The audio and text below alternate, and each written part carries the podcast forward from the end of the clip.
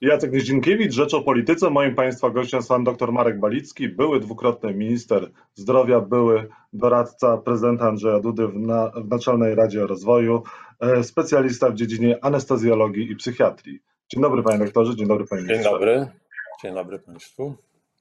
Panie ministrze, czy ma Pan pomysł, jak zreformować polską służbę zdrowia, bo chyba to jest najbardziej paląca i potrzebna reforma dzisiaj w Polsce? No trudno się nie zgodzić e, z takim stwierdzeniem i zresztą od kilku lat pojawiają się projekty, które zmierzałyby do zasadniczej przebudowy systemu opieki zdrowotnej.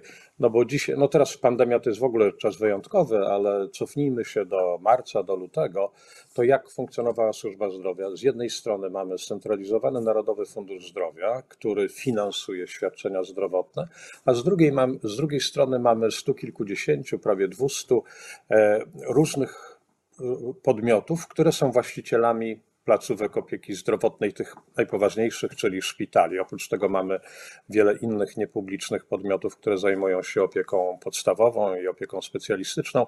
Czyli z jednej strony mamy duże rozdrobnienie, a jeśli chodzi o szpitale, to stu kilkudziesięciu właścicieli i to jeszcze każdy konkuruje z sobą, bo tymi właścicielami w ponad 80% są e, jednostki samorządu terytorialnego. Czyli mamy, to powoduje takie duże rozmycie odpowiedzialności i trudność w sterowaniu systemem. I to pokazały zarówno pierwsze miesiące pandemii, marzec, kwiecień, no jak teraz y, też to jest widoczne. Czyli trzeba nadać temu systemu sterowność, mówiąc w skrócie, i jakąś strukturę, która byłaby sprawnie reagująca na wyzwania takie, jak mamy dzisiaj. A w jaki sposób nadać temu systemowi sterowność?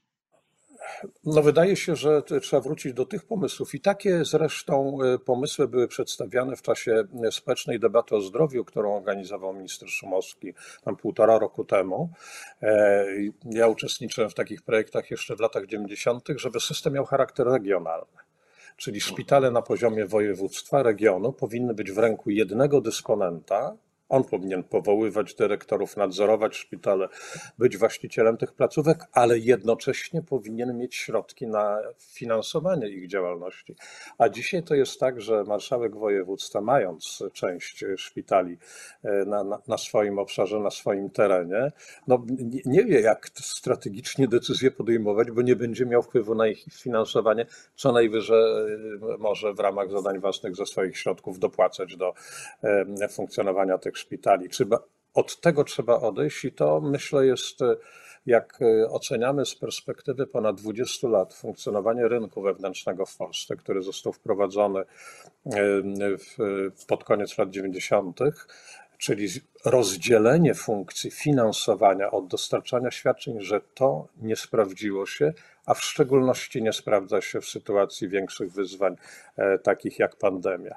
Gdybyśmy dzisiaj mieli sterowność finansowania w ręku na poziomie województwa i ten system już tak by się toczył, to dużo łatwiej byłoby lokalnie na poziomie regionu organizować e, czy zmieniać, dostosowywać się do, do zmieniających się potrzeb e, działalność szpitali. A dzisiaj ciągle szpitale mają swoje własne strategie, nie mają, ich właściciele nie mają środków na ich finansowanie, więc też trudno, nie wiedzą jak się zachować w danej sytuacji. Czyli od tego nieuporządkowania trzeba wyjść w kierunku systemu, który jest sterowny, ale nie kierowany centralnie z Warszawy, bo to jest niewykonalne. Może pandemia jest takim elementem, gdzie to centralno-regionalne sterowanie powinno być i przekazać to na poziom regionu. Panie ministrze, a pan przedstawiał tego typu propozycje prezydentowi w Naczelnej Radzie Rozwoju, gdzie był pan do niedawna jeszcze doradcą prezydenta? No myśmy dyskutowali o reformie szpitalnictwa przy okazji e, tworzenia sieci szpitali jeszcze przez ministra Radziwiła. No ta sieć szpitali, którą minister Radziwił e, stworzył, no ona byłaby może lepszym rozwiązaniem niż to się okazało w praktyce, gdyby to było rozwiązanie kompletne. Czyli gdyby ten ryczałt, który otrzymują szpitale, rzeczywiście był powiązany z odpowiedzialnością, a nie nadal ze zdobywaniem punktów.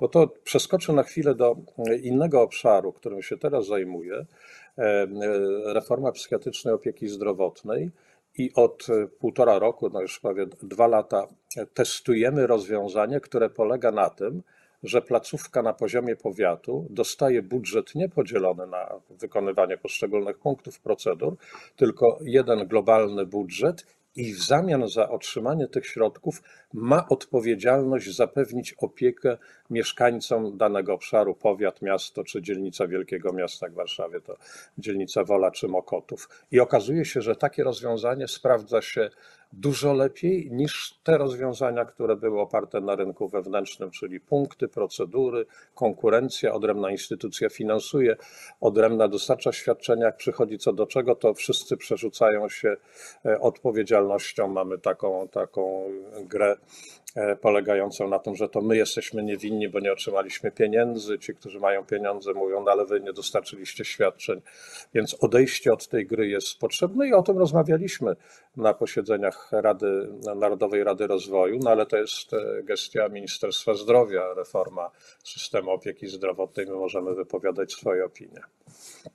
Była podejmowana próba reformy zdrowia w tych ostatnich czterech, pięciu latach, czy może pandemia zatrzymała e, tę reformę? No, debata ta zainicjowana przez ministra Szumowskiego skończyła się publikacją i pewnymi wytycznymi. No, dzisiaj słyszymy, ja no, nie, nie, tak dawno, wczoraj, przedwczoraj, e, wyczytałem wypowiedź wiceministra zdrowia, ministra Gadomskiego na temat konieczności przygotowania reformy strukturalnej i wyczytałem tam myśli te, o których powiedziałem, że skupienie e, władztwa nad szpitalami na poziomie regionu, być może za tym pójdzie e, zmiana finansowania, więc no, myślę, że najbliższe miesiące niezależnie od tego, że mamy COVID, powinno w tym czasie być dążenie do uzyskania lepszej sterowności systemu niż to ma miejsce dzisiaj, bo pandemia może trwać do końca przyszłego roku, jak zapowiada wiele ekspertów. Mm, ochrona zdrowia uniesie pandemię? Jesteśmy przygotowani na tę sytuację? No to jest dobre pytanie i pytanie jednocześnie ważne i, i, w tle, zanim budzi się jakiś, rodzi się jakiś niepokój. Wydaje się, że przy tej liczbie zakażeń, czy tego rzędu wielkości, jakie mamy dzisiaj, i to myślę bardziej o tych zakażeniach objawowych, które wymagają leczenia czy szpitalnego, czy, czy nadzoru ambulatoryjnego, to przy, tym, przy tej wielkości system opieki zdrowotnej powinien dać sobie radę. No wczoraj liczba stanowisk respiratorowych to był rząd około 400, mamy w Polsce e, tysiące respiratorów, więc e, chociaż dedykowanych dla COVID-u mamy mniej niż tysiąc, więc na tym poziomie system opieki zdrowotnej, mimo że ta, ta sterowność jest dość poważnie ograniczona, powinien dać sobie radę. Ochrony zdrowia i ile PKB powinno być przeznaczane docelowo na służbę zdrowia? No to jest y, pytanie, na które w zasadzie już y, w ostatnich latach y, odpowiedzieliśmy, że 6-7% to jest ten minimalny pułap publicznych nakładów na ochronę zdrowia, bo jak sumujemy nakłady publiczne i niepubliczne, w Polsce to 6% jest przekroczone, ale 1 trzecia to są wydatki publiczne i w znacznej części przeznaczone na leki, więc to, to, to, to nie jest ta dana, na podstawie której możemy oceniać poziom finansowania. Liczą się nakłady publiczne i one powinny być o połowę większe. Mhm. A personel powinien być lepiej dofinansowany i kiedy to może nastąpić? No bo teraz mają znacznie więcej pracy e, lekarze, pielęgniarki, są też bardziej narażeni. No zdecydowanie, może nie wszyscy, ale ci, którzy pracują w szpitalach, zwłaszcza w tych szpitalach, gdzie jest większe nasilenie pacjentów z podejrzeniem, czy z rozpoznanym, czy, czy występującym w istocie zakażeniem covidowym, są naprawdę narażeni na, na czasem na pracę przekraczającą możliwości. Ale jak mówimy o wynagrodzeniach personelu medycznego, o liczbie personelu medycznego, to jednocześnie mówimy o wielkości nakładów publicznych, jakie przeznaczamy na ochronę zdrowia, bo zdecydowana większość środków w ochronie zdrowia przeznaczana jest na wynagrodzenia. Jeśli te nakłady przez lata były utrzymywane na poziomie między 4 a 4,5%, to jest jasne, że albo to się musiało odbyć mniejszą liczbą personelu medycznego, zwłaszcza pielęgniarek, ale w Polsce również lekarzy, albo niższymi y, zarobkami. Jeśli zwiększymy finansowanie publiczne, to da szansę na zwiększenie zatrudnienia, ale również poprawę finansowania. Chociaż trzeba też powiedzieć, że są grupy zawodowe czy, czy grupy wśród lekarzy, gdzie wynagrodzenie dzisiaj no, może być uznane za satysfakcjonujące. Mhm. E, panie prezydencie, panie, panie ministrze, a przy panu, pre... przy panu prezydencie. Kandydowałem na prezydenta Warszawy, ale było to dawno. Panie, panie ministrze, a czy, na, czy przy panu prezydencie pan będzie jeszcze doradzał, jak to wygląda i na ile aktywny jest sam prezydent, jeżeli chodzi o kwestię pandemii? No, kwestia pandemii to jest zadanie rządu, bo prezydent nie ma instrumentów do tego, żeby tutaj politykę realizować, chociaż jak wiemy, było posiadanie Rady Gabinetowej, y, której, której przewodniczył prezydent i poświęcone pandemii, ale to jest zadanie, zadanie rządu, chociaż jeśli zagrożenie będzie narastać, to należy się spodziewać y, większego zainteresowania, co się dzieje. Natomiast jeśli chodzi o samą aktywność, to w, w ostatnim roku działalności Narodowej Rady Rozwoju przygotowaliśmy koncepcję opieki dla seniorów. Jak wiemy, Polska weszła w taki czas dynamicznego starzenia się populacji. Przyrasta nam osób powyżej 65 roku życia, powyżej 75, 80. Powojenny dyż demograficzny wchodzi w ten okres, kiedy wymaga większej pomocy, wsparcia, ale również pomocy medycznej. I została przygotowana koncepcja Centrum Zdrowia dla Seniorów, oparta właśnie o tę zasadę, o której mówiłem. Budżet i odpowiedzialność za seniorów zamieszkujących określony obszar. Przygotowany został wstępnie projekt ustawy, no i umówiliśmy się w końcówce kadencji e, Rady, która zakończyła swoją działalność, że ta inicjatywa zostanie wniesiona do Sejmu, więc mam nadzieję, że te działania będą podjęte. Wypełnimy w ten sposób istotną lukę w naszym systemie opieki zdrowotnej. To niewystarczające przygotowanie do zmieniającej się struktury demograficznej naszego społeczeństwa. Jest pan pełnomocnikiem ministra zdrowia do spraw reformy psychiatrii w Polsce.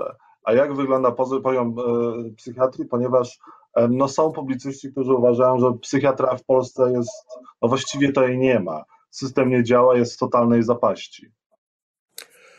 No i to trudno się nie zgodzić z takim systemem. Zresztą, jak pamiętam, jedną z pierwszych e, wypowiedzi ministra Radziwiła na forum Sejmu na początku kadencji tej pierwszej 2015-2019, to właśnie tak, te, takiej oceny e, funkcjonowania psychiatrii wówczas minister Radziwiłł dokonał i od tego czasu dużo się zmieniło. To znaczy nie zmieniło się to, że psychiatria stała się taka, jaką byśmy chcieli docelowo widzieć, ale zostały po raz pierwszy od lat podjęte realne działania na rzecz zmiany systemu i w psychiatrii dorosłych, czym ja się zajmuję, i w psychiatrii dzieci i młodzieży. W tym roku ruszyła przygotowywana dwa lata reforma.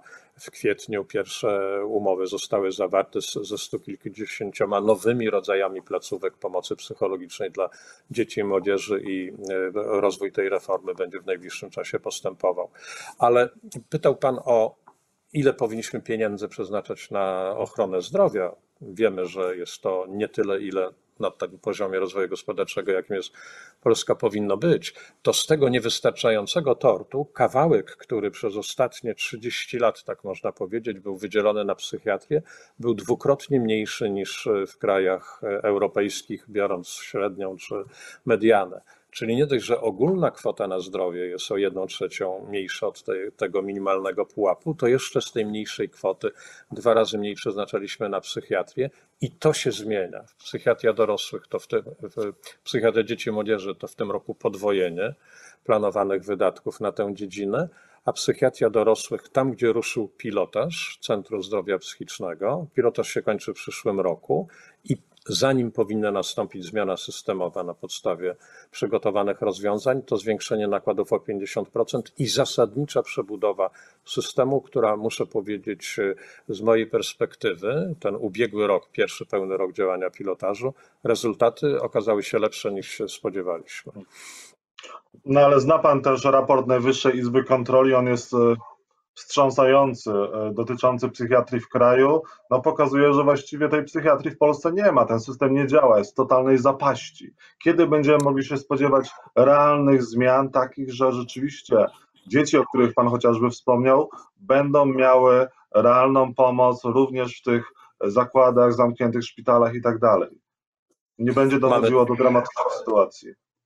Mamy dwa raporty NIK-u. Jeden ze stycznia 2017 roku, który dokonał oceny pierwszego Narodowego Planu Ochrony Zdrowia Psychicznego z lat 2011-15 i tam tytuł był Fiasko Narodowego Programu, czyli ta niezwykle krytyczna ocena. I drugi raport, który ukazał się niedawno dotyczący psychiatrii dzieci i młodzieży.